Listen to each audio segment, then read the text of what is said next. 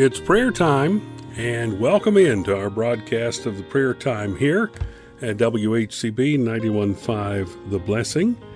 Thank you for joining us today.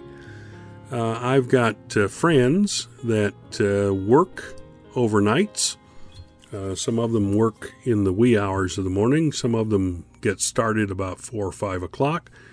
Uh, some work overnight and get home at seven, eight o'clock in the morning. Uh, so this is not the beginning for you uh, if you're in the position of having worked all night, but for many of our friends, this is a wake-up call. I'm the one that gets you out of bed in the morning, whether you want to be getting out of bed or not. So uh, if that's the case, uh, don't think ill of me. Welcome to the new day. Uh, prayer time has been a broadcast here on W H C B for decades now, and uh, we are happy to be with you. We are looking at the word new and uh, just a few of the verses because they're all over the scripture. Um, we're in uh, Second Peter this morning. Um, Second Peter chapter three, verse thirteen, nevertheless, we according to his promise look for new heavens and a new earth in which righteousness dwells. Now, when is this coming? It's coming at the end of the age, of course. But uh, here Peter writing and says, according to his promise, we're looking for new heavens and a new earth in which in which righteousness dwells. The new heavens and new earth are going to be fantastic. We're told by a number of our creationist scientist friends that according to the way they read Scripture, the new heavens, new earth will put everything back the way it was before the fall, before the sin entered into the human race. Our world, as we know it, is under a curse. The old earth, the old heavens are under a curse. We don't think about that, I guess. But think, if you will, with me for just a moment, how much more pleasant the world would be if there were no curse upon it. There would be no major blizzards. There'd be no major hurricanes. There'd be no major storms. Uh, there'd be no disruption by disease or by famine or by pestilence or by earthquakes or you name it. Uh, and that's just the beginning. Then you're talking about uh, uh, there'd be no need for um, for killing.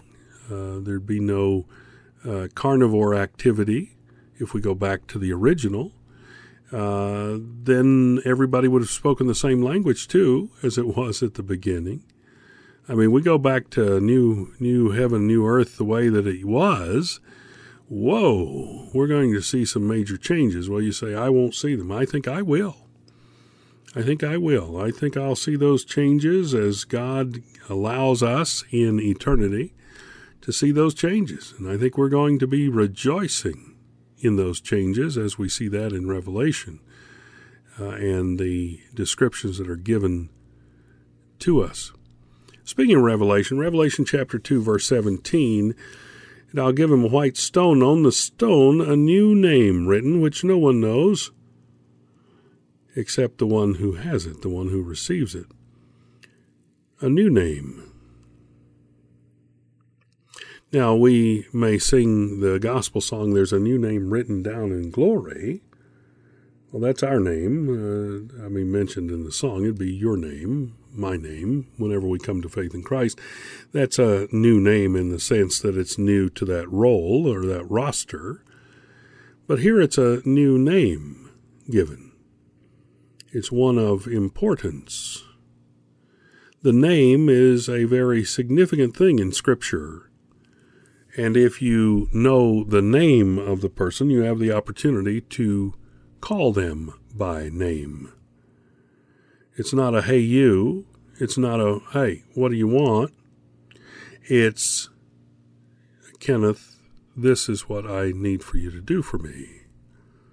it is the use of the name.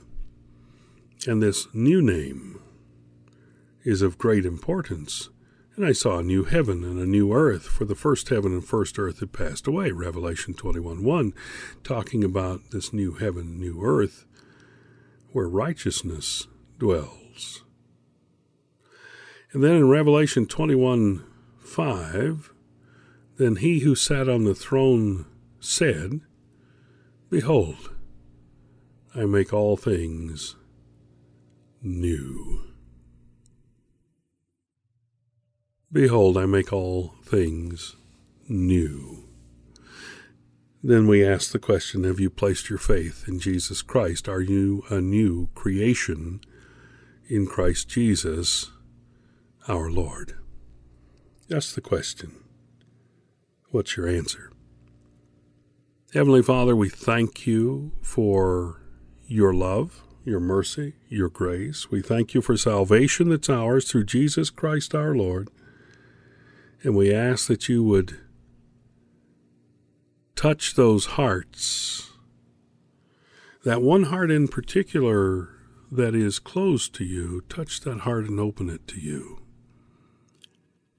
Bring that one that's nearest to eternity without you to you today, that they might know you in the free pardon and forgiveness of their sin, that they might be made a new creation in Christ Jesus. Bring them to you, I pray. Father, thank you for those that support this work, that have supported this work for over thirty years, some of them. Lord, we thank you for them. We ask for your special blessings upon them. We ask that you would increase their number tremendously, that we might be able to do the things that you've called us to do. You are the only one that we can turn to, Father. We turn to you with praise, adoration, thanksgiving, and requests. And we know that you alone are worthy. We ask that you would touch the hearts of the congregations and touch the hearts and minds of those who stand to teach your word this weekend, that your word would go forth and that it would be received and that people's hearts would be renewed, and that they would be faithful in your service. We thank you, Father, in Jesus' name. Amen.